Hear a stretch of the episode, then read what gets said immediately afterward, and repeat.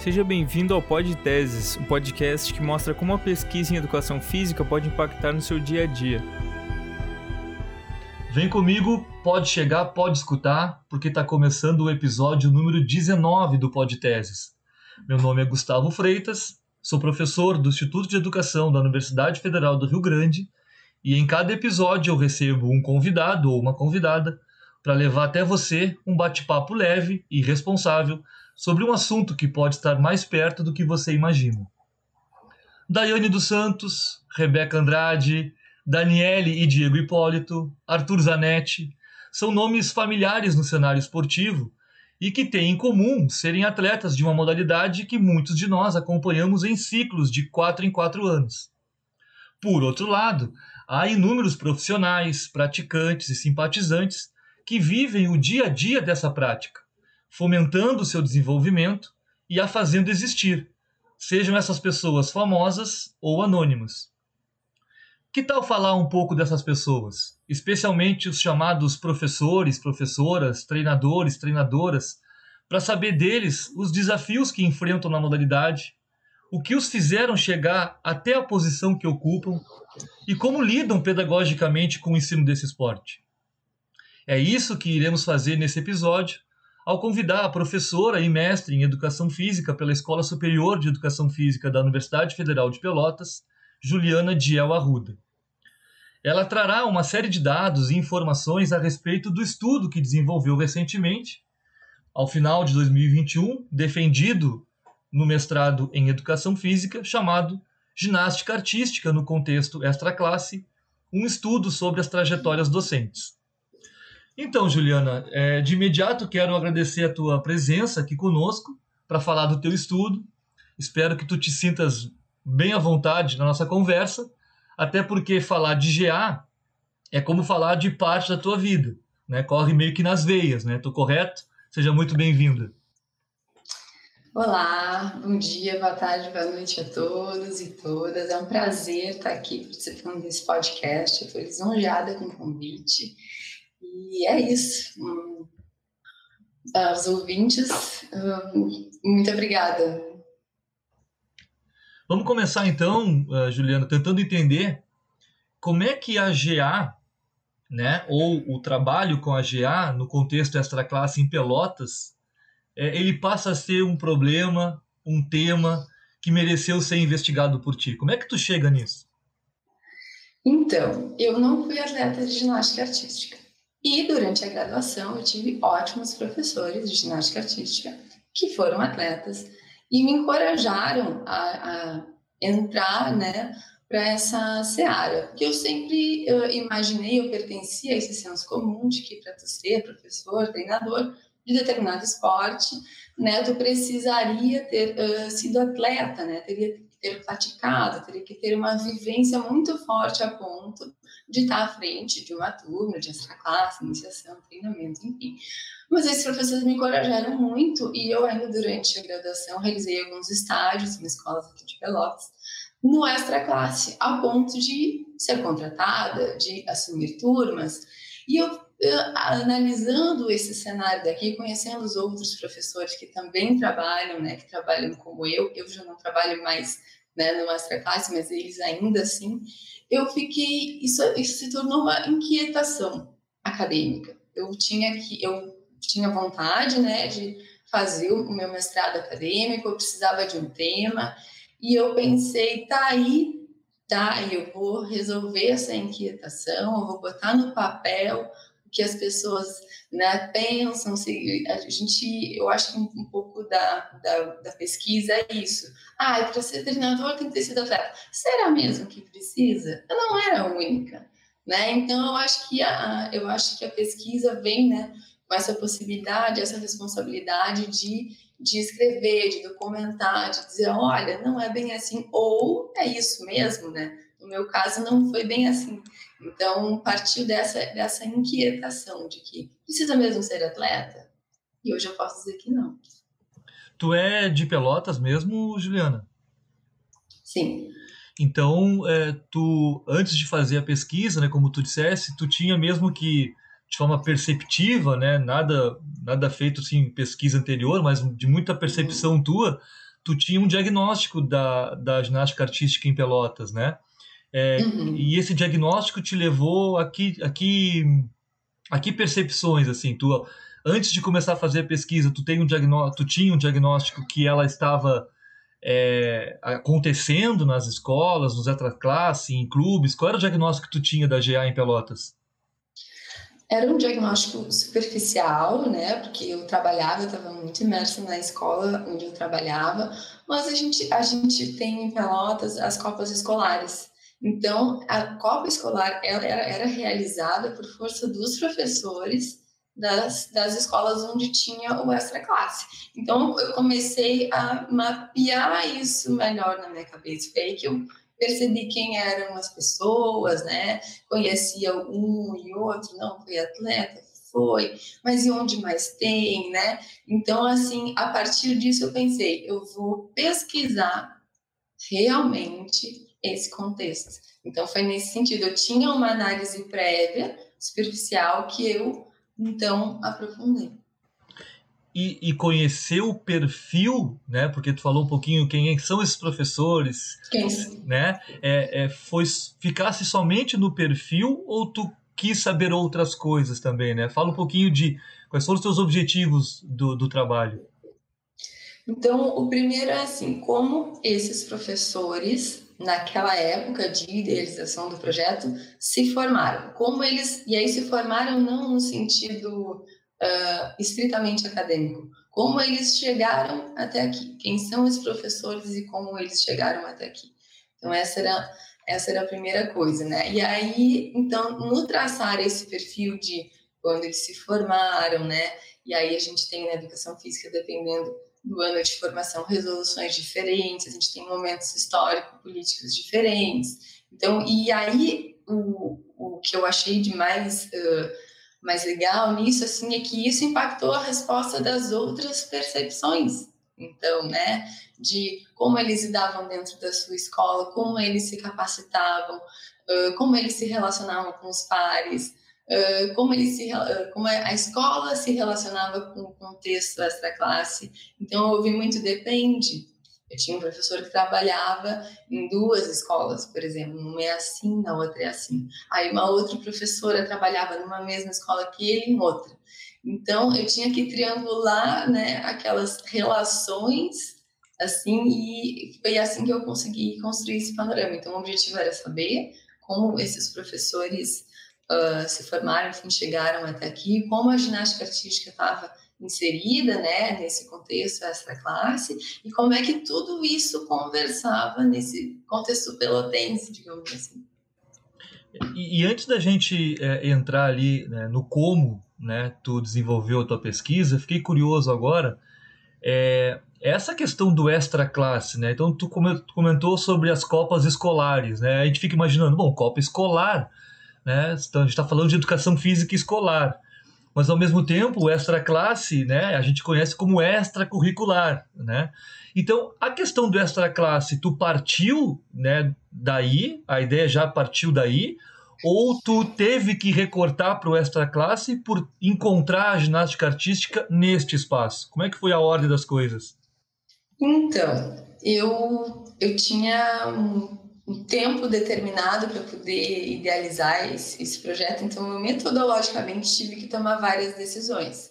Eu pensei, bom, vou primeiramente na Secretaria Municipal de Educação, vou na Quinta Coordenadoria. Chegando nesses dois lugares, a resposta que eu obtive, não temos projeto extra classe cadastrado.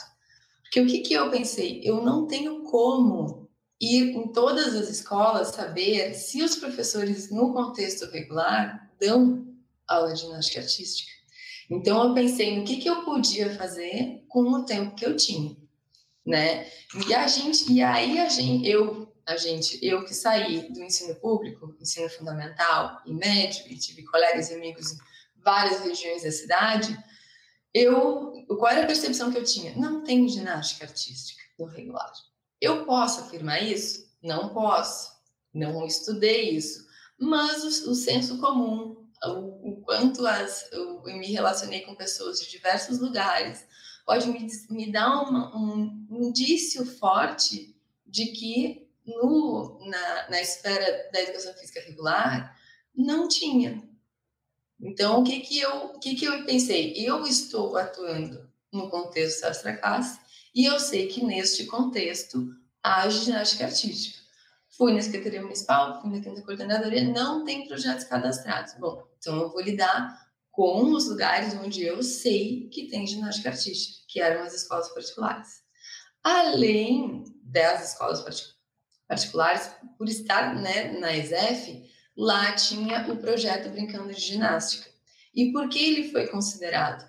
Ele tinha os requisitos, as características de projeto extra classe. Então, tinha um determinado número de vagas ofertado para crianças da, do ensino público que moravam nas proximidades. Elas tinham que que estar tá matriculadas no contraturno, enfim, elas tinham que, que participar daquilo ali. Então, eu tinha todo um envolvimento com a escola regular no contraturno, oferecido aí de forma pública pela parceria da ESEF com o projeto Vida Ativa da Prefeitura.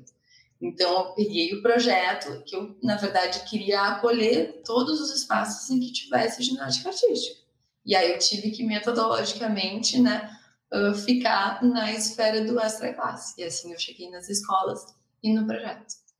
E aí tu encontrou é, um número X de professores nesses projetos, né? Quantos projetos foram? Quantos professores fizeram parte né, da tua pesquisa?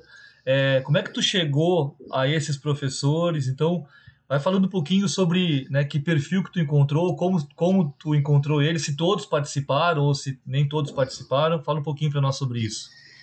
Então, o meu recorte foi ali em março de 2020. Então, eu recorri né, aos, aos meus contatos. Não, uh, tal professor dá aula em tal escola, ligava. Mais alguém dá aula? Não. Tal. Então, eu fui recorrendo né, pelo meu network, digamos assim, as pessoas que estavam naquele momento, que eram formadas, dando aula de ginástica artística no extra classe.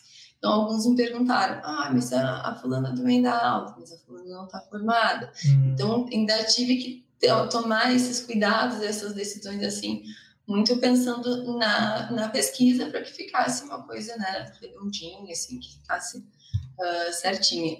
E aí eu não organizei por escola, eu organizei por professor. Eu tinha uma professora que dava aula em duas escolas, um professor que dava em duas escolas no projeto. Então, como eles se interseccionavam muito, não foi as, as escolas não eram o foco. As escolas eram onde acontecia a ginástica artística no contexto extra classe. Elas possibilitavam isso, mas o foco eram os professores como eles chegaram ali e tudo mais. Então, é nesse, foi nesse sentido. Quantos foram? Nove. Nove profe professores, professoras, professores e professoras? Professores e professoras. Como é que é o, o, a, o quantitativo? Sete, sete, mulheres e dois homens. E, e em relação ao perfil deles, são pessoas recém-formadas, pessoas formadas há mais tempo, é, tem algum histórico de atleta? Conta um pouquinho mais desse perfil deles. Seis foram atletas e três não. Eu tenho uh, na minha amostra professores formados assim em 1988, sabe? E professores recém-formados, formados em 2019. Tinha recém-formados. Se não tivesse formado, nem entraria para a amostra, por exemplo, né? Então foi muito legal, assim. Foi super heterogênea a amostra. Eu acho que isso que foi que enriqueceu assim muito essa essa, essa discussão e as, os pontos de vista deles também, como eles enxergam né, essa, esse contexto e, e as relações né, contidas. Com então, eles, com eles tu, tu fez o quê? Aplicou o questionário e fizesse entrevista, né? Foi esses dois instrumentos que tu utilizou? Foram. Uh, primeiramente, um questionário fechado, um questionário online, já era ano de de pandemia, então correu tudo de forma online, obedecendo todos os protocolos de segurança. Então a gente tinha um primeiro questionário fechado com perfil de, né, uh, uh, que ano de formação, data de nascimento, quantas escolas trabalha, né, como é como é que se caracterizava esse professor e com o termo de consentimento livre esclarecido. E aí, então, a gente passava para a etapa da entrevista semi-estruturada. E aí, sim, aí a gente, aí a gente conversou mais, né? Uhum. É, bastidores, né? Eu sempre gosto de perguntar coisas de bastidores, assim. Às vezes aparece, às vezes não aparece. É, teve alguma recusa, alguém que se negou a participar, ou alguém que participou, mas estranhou? É, como é que foi o, o, o, contato e a receptividade por parte dessas pessoas em relação à tua pesquisa? Não, com relação a isso, todos prontamente assim aceitaram. Isso foi muito legal, muito positivo, muito mesmo. Eu acho, eu acho que de bastidores assim uh, que eu posso te trazer seria a duração das entrevistas, por exemplo. Uma entrevista é 30, 35 minutos. E era, e era uma colega minha. Ela realmente é uma pessoa sucinta. Outra entrevista, duas horas, as mesmas perguntas. Então tem muito, tu enxerga, uh, é, eu acho muito legal esse instrumento, assim, tu enxerga a pessoa de, de uma forma completa, né? Se com 32 horas, não importa, né? As duas pessoas, as duas pessoas deram, deram tudo de si naquele mesmo número de perguntas. E uma outra coisa muito interessante é que essas mesmas perguntas, uma pessoa respondeu cada uma diferentemente e isoladamente, enquanto que, por exemplo, um outro entrevistado, quando respondeu a primeira, respondeu as outras seis, por exemplo, já uma coisa. E aí, então, a, dinâmica das, das entrevistas também foi uma coisa muito diferente, assim, e foi muito legal, foi uma experiência maravilhosa. Tu sabe, Juliana, que eu fiz a lição de casa, assim, né? Eu consegui, de forma dinâmica, consegui ler todo o teu trabalho antes da nossa conversa aqui, né? E eu notei que tu construiu, é, tu dividiu os teus resultados em dois artigos, né? Um artigo é, já com escrita direcionada para uma revista e é, um outro material, um segundo artigo ainda em escrita, né? E eu acho que a gente pode abordar os resultados da tua pesquisa a partir desta divisão, né? Então, num primeiro momento, o teu primeiro artigo, ele teve uma intencionalidade e chegou a alguns resultados. Então, vamos falar um pouquinho desse teu primeiro artigo, o que tu quis com ele e que resultados principais tu alcançou. Uhum. É, nesse, esse primeiro artigo trata basicamente uh, justamente de como esses professores chegaram onde estão, digamos assim, né? Então, aí a gente traz uh, os autores, né? A minha orientadora foi maravilhosa comigo, a Juliana. Tu vai tratar disso, tu tem que tratar como determinado autor. E foi um casamento que eu que eu acho que deu foi um sucesso assim, porque eu consegui me apropriar, né, daquela daquele daquela obra para poder desenvolver o artigo e foi muito bom. E aí, nesse primeiro artigo, é que aparece essa, essa parte latente, quem foi atleta, quem foi, né, da, da, colaboração entre pares, de como eles se relacionam entre eles, de como se relacionam com as escolas, e, e principalmente, assim, nele também está dividido, né, a parte de socialização antecipatória e socialização profissional. Não entrando numa, numa explicação muito científica, acho que não é, não é, pra, não é, é esse o objetivo. Mas a, gente pode perceber, assim, que eu acho que a, a, a, grande contribuição, a gente pode perceber que quem foi atleta, né, entrou na educação física, está nessa vida hoje por isso, e os outros três, com certeza, tiveram aproximações com práticas corporais, aproximações felizes, né, tiveram experiências boas, uh, prazerosas com práticas corporais. Então, uh, quando eu perguntei para uma entrevistada qual foi a primeira aproximação dela com ginástica, ela disse: Ju, eu não fui ginasta, mas onde eu dançava tinha ginástica artística. Então, ah, enquanto a gente estava na aula de dança, ok, mas quando a gente não estava, a gente estava pendurada numa barra, a gente estava explorando o solo, a gente estava experimentando, tendo uma vivência naqueles aparelhos que eram tão diferentes do que a gente tinha. Chamava muita atenção e possibilidade. Ninguém sai por aí de cabeça para baixo, por exemplo, ninguém anda, né, fazendo estrelinha na rua.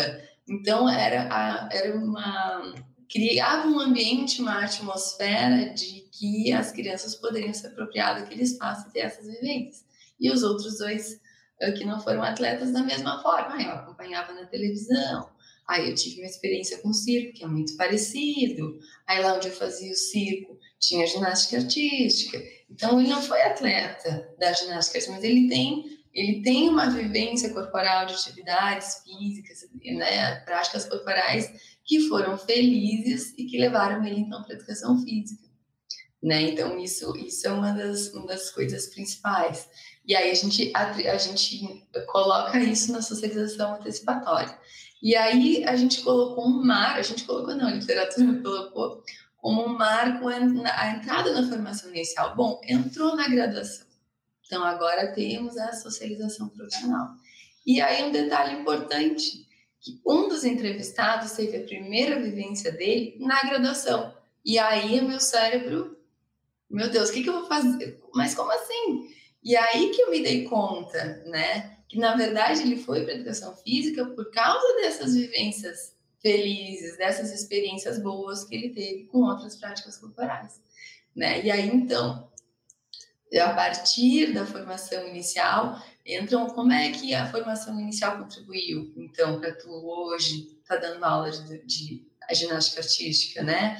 Uh, como é que tu te atualiza? De que saberes tu te, tu te apropria? Né? Os teus pares, como é que funciona, né? E isso foi uma coisa que eu não tinha dimensão do quanto é importante, do quanto até já foi estudado, né? Da colaboração entre pares, assim. Então, muitos, muitos disseram, ah, às vezes eu chegava em casa e ligava para minha colega, ah, hoje dei aula, não foi legal, tal coisa, não sei o quê. E da mesma maneira, o contrário, né? Eu chegava em casa, né? Tinha um casal, ah, hoje dei uma baita aula, fulaninha, aquela linha, né? Então, isso, é, essa troca entre eles foi muito latente, muito latente mesmo, assim. Então, foi, foi uma coisa que, que chamou muita atenção. E acho que para a formação inicial dá para a gente dar um destaque, porque a literatura reforça muito que a formação inicial não dá conta de formar, que é incipiente, que falta professor, ou que falta, né? E, e, e muitos, e, e eu não estou dizendo que não, tá? né? Mas uma coisa que me chamou a atenção o professor que está na educação física que não teve GA, ele não vai dar ginástica artística no regular. Aí a criança que não teve nunca contato com a ginástica artística no regular, se entrar para educação física, também não vai procurar essa seara, né? Então hoje eu hoje eu posso dizer, né, por exemplo, a partir dessa pesquisa, que a RESEF mesmo mesmo não tendo a estrutura ideal, mesmo às vezes não, né, não tendo um professor que tenha sido ginasta, enfim, que vários professores que saíram dali disseram que sim, que a ESF deu um bom, um bom suporte, né, para que eles hoje atuem com a ginástica artística. Então eu vejo isso como um avanço, porque a gente tinha muito reforçado, né, uhum. que, e, e que é verdade, a escassez da literatura, os mesmos autores né? Várias coisas sendo hum, sucessivamente reforçadas assim, por pesquisas. Olha, eu tinha eu entrevistei tantos professores disseram a mesma coisa, que é escasso, que não tem na faculdade, que não sei o quê. Então, eu tive uma, uma feliz... Uh, tive um... Como é que eu posso explicar? Eu fui surpreendida positivamente e, ao mesmo tempo, uh, era uma coisa que eu já sabia, porque eu saí da ESEF. Eu saí da ESEF. Graças à ESEF, hoje eu trabalho com ginástica artística. Né? Então, eu acho que é por aí. Enquanto tu falavas, eu estava pensando justamente nisso, né, Juliana? É, é, é um lugar comum, é, volta e meia, a gente escutar através de pesquisa ou através de conversas com pessoas formadas em educação física, né, de, das ausências. Né? É um lugar comum da falta. Né? Por que, que tu não trabalha com tal conteúdo? Ah, porque eu não tive na graduação. Por que, que ou ao contrário, por que, que tu trabalha só com esse conteúdo, né? Ah, porque foi esse que eu mais vi na graduação, né? Porque um currículo pode ser mais esportivizado, menos esportivizado, pode ter, enfim, tem vários perfis de currículo também, né? E aí é que surgiu, assim, a, a minha questão agora para ti.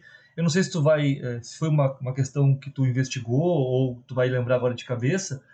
É, é, se eu não, pelo que tu falou, então, são três dos nove que não foram atletas, e que uhum. acabaram é, dentro da formação inicial, né, dando aquele estalo assim, ou tendo a formação para atuar com ginástica artística, né?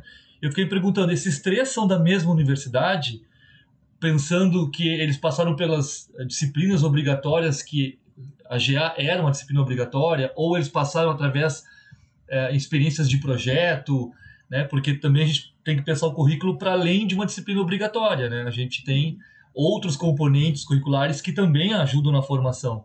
Então, minha curiosidade foi, já que a formação inicial apareceu como um aspecto, um elemento que interviu ali no porquê trabalhar com GA, né, e dando todo o suporte de trabalhar com GA, eu fiquei perguntando de que cursos eles eram, né, se, e como é que eles tiveram a GA nesses cursos.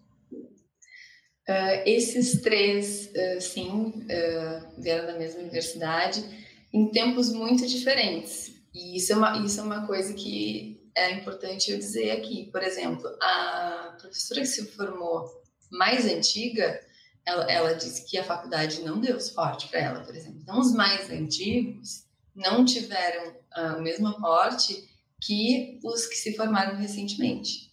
E aí, ainda desses três, um se formou em 2019, então ele, ele passou por professores que eram da ginástica artística, e os dois outros também, eh, também tiveram um outro professor que marcou a época naquele momento e passaram pelos projetos também.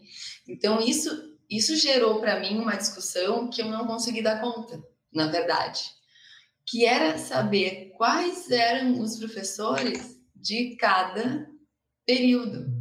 Porque isso foi, no fim das contas, o diferencial. Tu me entende? Então, isso, isso fez muito, isso fez diferença para mim. Isso fez diferença para essa outra pessoa que se formou em 2019. Mas eu não tive mesmo professor de quem se formou lá em 2004, eu acho. Agora, agora me fugiu o ano. Mas era um professor que marcou a época naquela instituição, né? Então, isso é importante colocar, que, que a mesma instituição não, não, não ofereceu as mesmas condições para todos os entrevistados. Então, aí entra o ter sido atleta, o ter estudado, feito cursos por fora, cursos de arbitragem, enfim, que todos eles uh, fizeram, todos eles se atualizam, todos eles buscam esse conhecimento. Não é só, só da formação inicial que eles, que eles se formaram, mas não, mas eu, o que eu achei importante relatar é que não foi assim, ah, a faculdade não me deu nada. Hum. Não, pessoas antigas os, os mais que se formaram mais recentemente disseram não, a faculdade me deu um bom aporte teórico. Bom mesmo. Não é só então, o empírico, né? Não é só a empiria, né? Da experiência, né? Também tem ali é... uma formação. Uhum. Juliana, vamos passar então para o segundo, né? Uh, para o segundo momento ali, que seria que vai ser o segundo artigo, né? Imagino eu.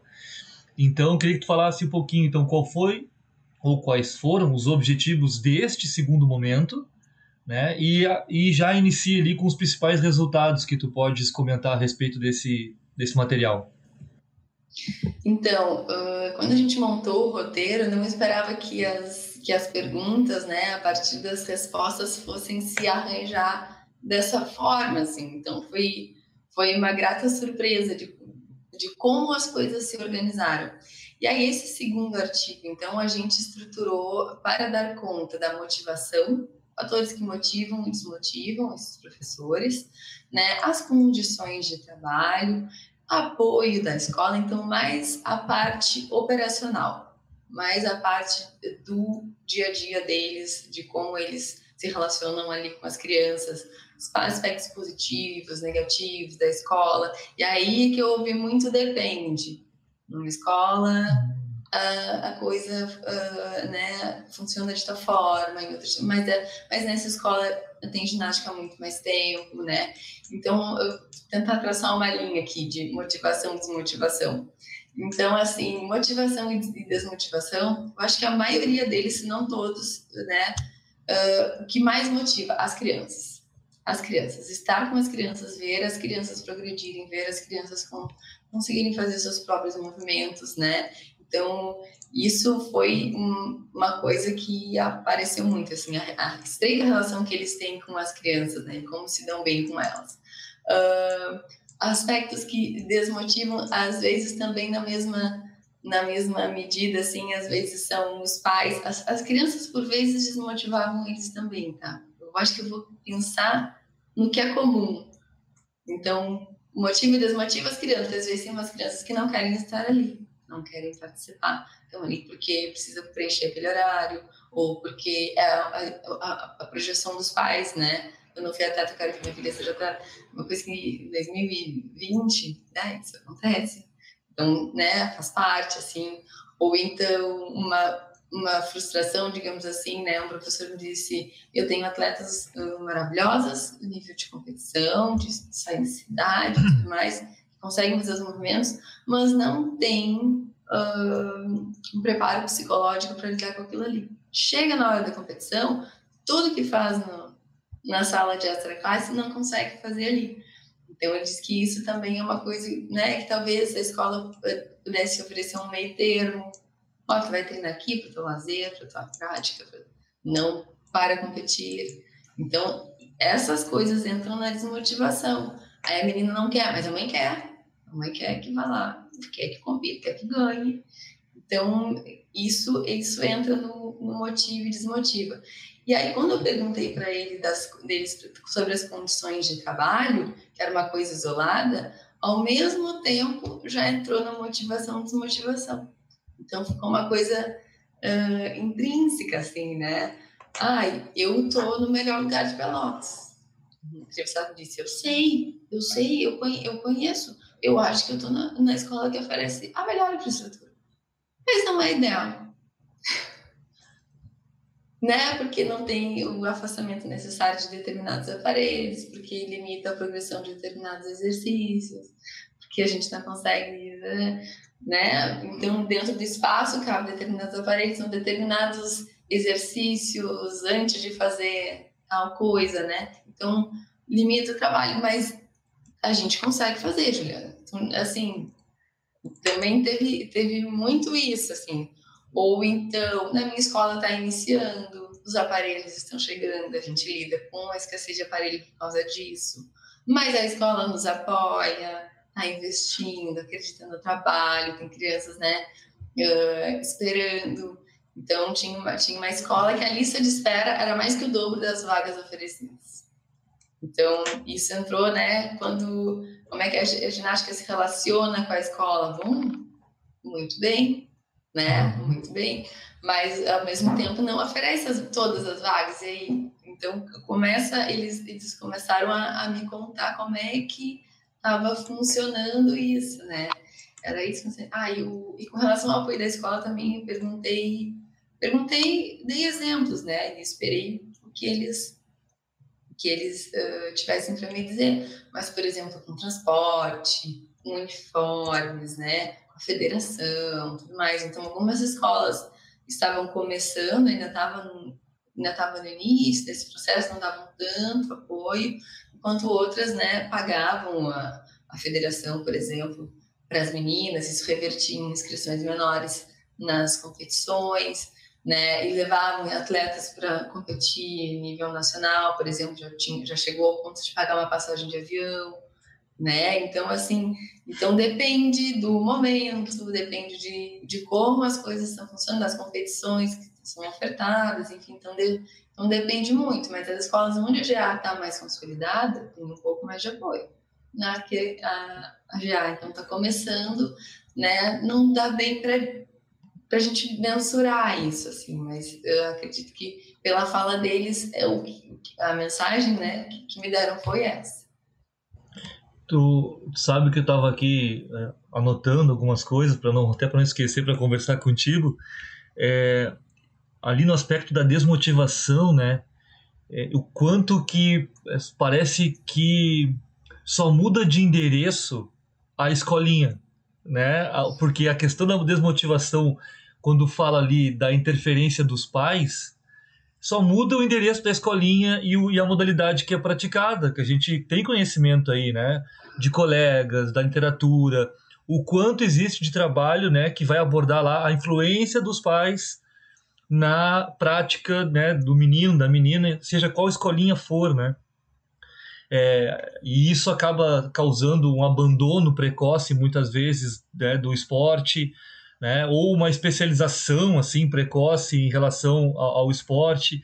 Então, como fiquei pensando como muda de endereço, né? Se eu, se eu tivesse aqui conversando com alguém que fosse é, um treinador, um professor de uma escolinha de futsal, ele vai dizer a mesma coisa praticamente, né?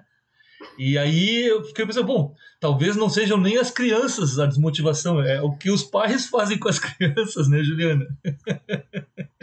Às vezes é, às vezes é. Às vezes é, é essa pressão, né? E, e em relação às condições, é, eu, eu ministro aula de ginásticas aqui no curso de educação física, né?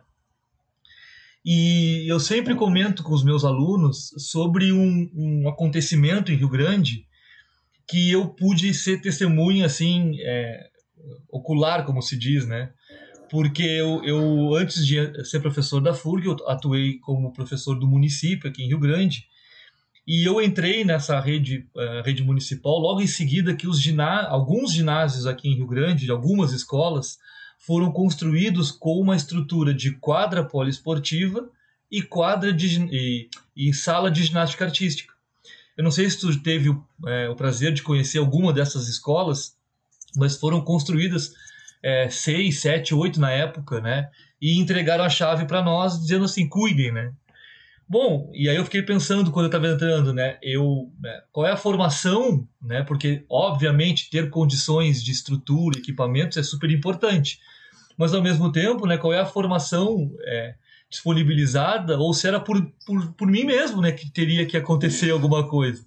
E particularmente como é, não fui atleta de GA, é, Tive na graduação, sim, porque eu sou oriundo da Escola Superior de Educação Física em Pelotas e tive a GA como obrigatória, GA 1 e 2, né, duas disciplinas.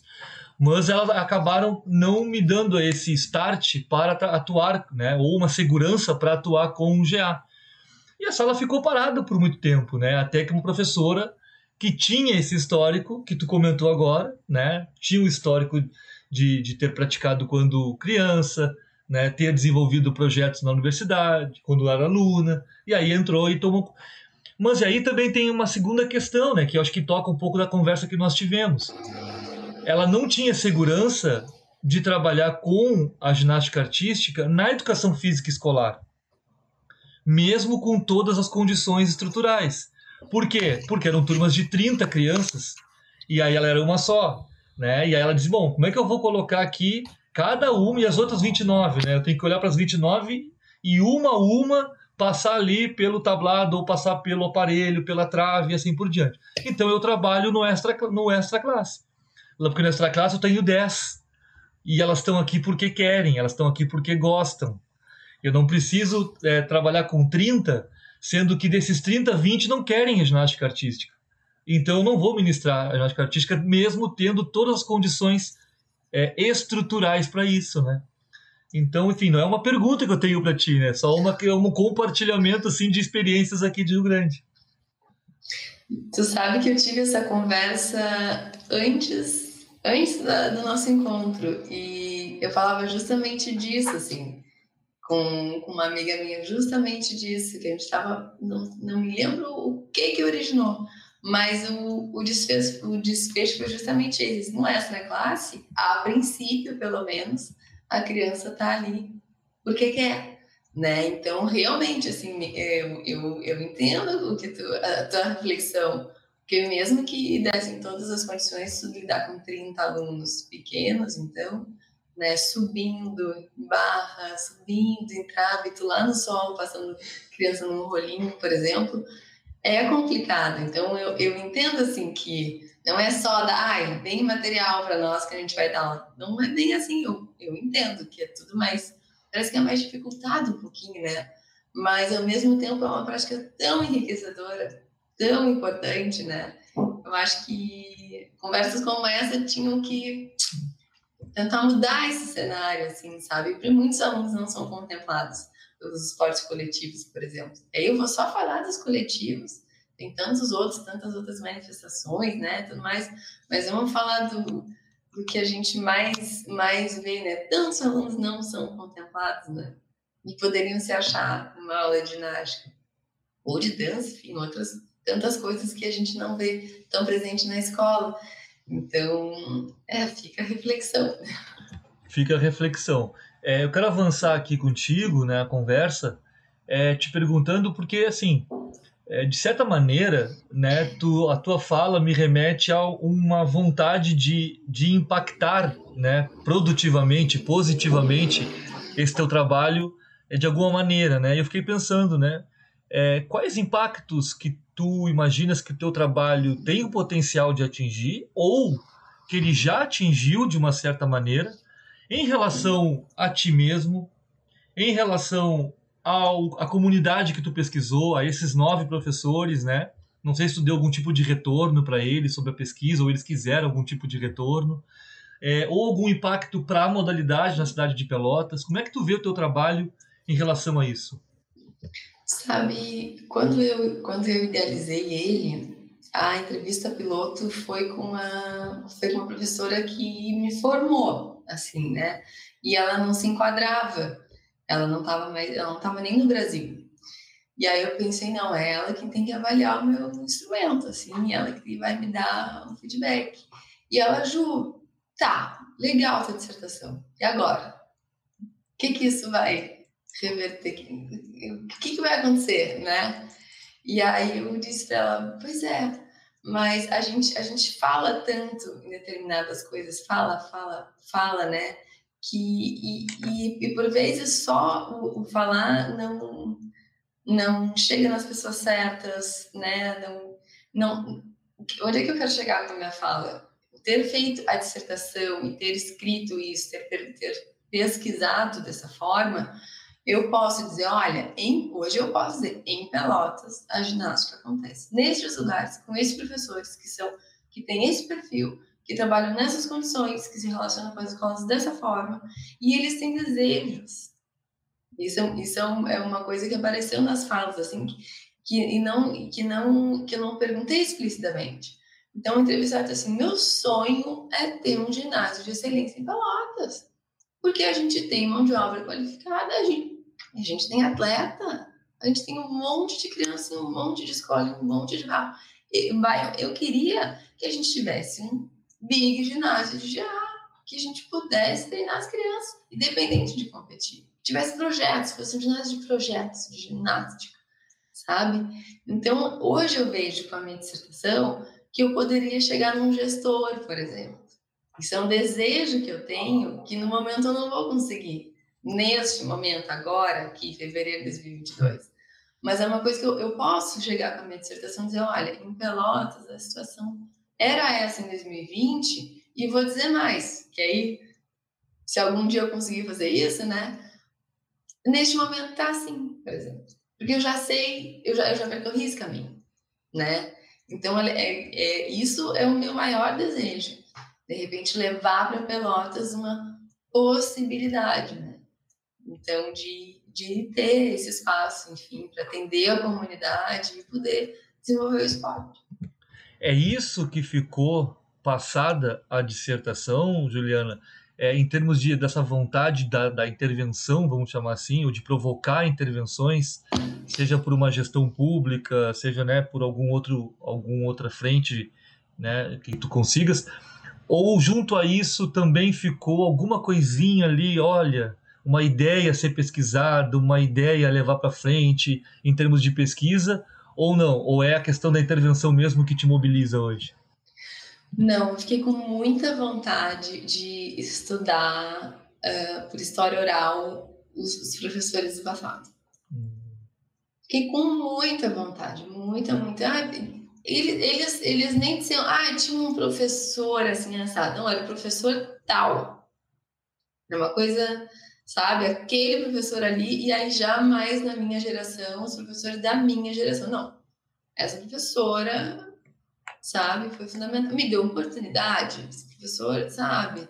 Então, esses professores que passaram, então, né, que marcaram tanto a formação inicial, e que mesmo que a, a faculdade tenha feito, dado só o primeiro passo, ó, com isso aqui tu, com isso aqui já dá, sabe? Mostra os caminhos. Então, eu acho que isso foi muito importante. Eu acho que virou uma chave pensando no que tem produzido na literatura com relação à formação inicial, de que a universidade não dá suporte nenhum. Então, isso para mim virou uma chave assim e eu acho que, que que essa investigação eu ia gostar muito de fazer então fiquei com muita vontade até para né até saber quais são as referências dessas pessoas né é, se foi também uma graduação onde foi que né, buscaram as referências para, desde questões metodológicas mesmo ali, do, do dia a dia, do cotidiano, né, e uhum. também o ensinar a ensinar também, que é uma questão, né, já que eles foram professores de, de cursos de graduação,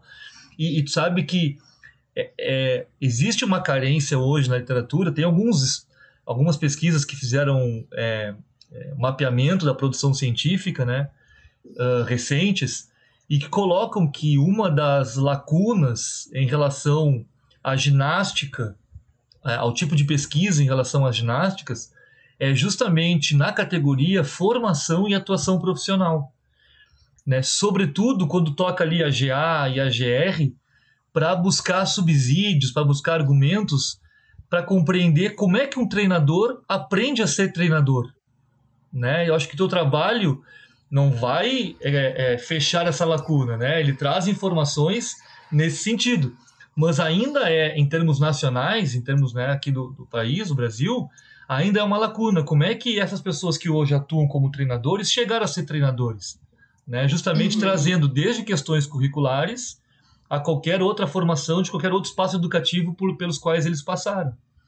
Então, quando tu diz que tem curiosidade, assim, de uma história oral com esses, com esses professores que foram referências, né? Eu fico pensando a respeito disso. Quais são as referências desses professores que são referências, né? Ou que foram referências para muita gente, né? Então, sim, sim. bota no bolso, bota no bolso a ideia que daqui a alguns anos tu volta aqui para conversar conosco a respeito. tomara, tomara. Para a gente fechar aqui o nosso bate-papo, Juliana, tem a última sessão aqui que eu faço com todo mundo, que eu chamo de Anota Aí, que são as dicas de leitura, as referências sobre o tema que o nosso convidado e hoje a convidada deixa como sugestão para quem se interessar em saber mais sobre as questões que tu estudou. Quais são as tuas dicas de leitura? Então, as minhas dicas de leitura. Primeiro, a socialização, construção das identidades sociais e profissionais do Cláudio, do Cláudio Dubar. E Saberes Docentes e Formação Profissional, do Maurice Tardif. Esses dois, e aí por que, que eu trago esses dois que não são da GA e não trago da GA? Né? Primeiro lugar em minha defesa, assim, quando eu busquei esses autores para me dar subsídios dentro da dissertação, eu, eu percebi que eles, que eles podem me ajudar em outras frentes também. Uh, tu me entende? Eu, bom, eu estou estudando os professores, né? Como é que eles se, uh, chegaram até aqui e como é que eles se formaram academicamente. Então, eu acho que essa combinação da socialização dos saberes docentes foi muito feliz, muito feliz mesmo, assim, porque o, o, o Dubar vem trazer todos esses conceitos de socialização antecipatória, profissional, primária, secundária, como é que isso se relaciona. Então, ele traz histórias, análises de, de, de pesquisa, assim, consegue enxergar aquilo ali. E uma pessoa, por exemplo, que estivesse estudando qualquer outra coisa, mas nesse sentido da formação dos professores, como é que chegaram ali, então eu acho que essa obra é muito, muito importante, assim, serviria também. Então, quando eu tive que pensar em uma obra para trazer aqui, eu acho que essa, essa da socialização do bar é muito importante e me ajudou muito. E da mesma forma, né, os saberes docentes, né, o saber dos professores, o saber de antes da graduação, o saber na graduação, o saber experiencial, aquele da hora que está dando aula, os curriculares. Então, o, o Tardif vem e organiza, me organizou, me ajudou muito, né? E aí eu consegui fazer esse, esse casamento entre os dois. Meu trabalho foi o que foi, foi uma experiência muito rica, assim, foi um estudo muito rico, me agregou muito. E aí, com relação né, à GA, é uma literatura mais escassa, mas uh, da, de minha parte girou, girou muito em torno né, da importância da ginástica artística, da escassez da ginástica artística e também da formação de treinadores, que hoje era uma coisa que eu ia te dizer, como você falou, né, da, de que isso não está sendo estudado. Sim, as, a meu referencial 2020, sabe, é uma coisa latente, assim, que tá, isso é uma, é uma coisa que, tá, é, que é emergente, né, então eu acho que eu trago para anotar aí esses dois livros. Lembrando a quem está ouvindo que essas referências estarão na descrição do episódio, tanto nas plataformas do podcast quanto no perfil no Instagram. Juliana, eu quero agradecer mais uma vez é, por teres aceito o convite desse projeto aqui do Podteses, que humildemente tenta fazer divulgação científica na área da educação física é, difundindo aí pesquisas né, que a gente faz para que os resultados não fiquem apenas no circuito acadêmico. Ele cumpre uma função dentro do circuito acadêmico, mas também eles podem e devem ser acessados por um público cada vez mais diverso. Espero que tenhas curtido a nossa conversa e quem sabe, né, como eu disse, a gente é, se vê em outras por aqui. Um abraço, Juliana. Uh, eu, então, só tenho a agradecer, foi um prazer enorme estar aqui conversando contigo, estou, assim, uh, honrada pelo convite, aceitei prontamente, estou à disposição, espero continuar estudando, quem sabe, né, não trago uma história oral para gente aqui, enfim, mas é isso, pessoal, espero que vocês tenham gostado também, e é isso, muito obrigada. Se você curtiu o episódio e quer saber mais sobre esse e outros assuntos, interaja conosco enviando um e-mail para podteses@gmail.com ou mandando um direct pela nossa página no Instagram @podteses. Tchau, pessoal. Até o próximo episódio.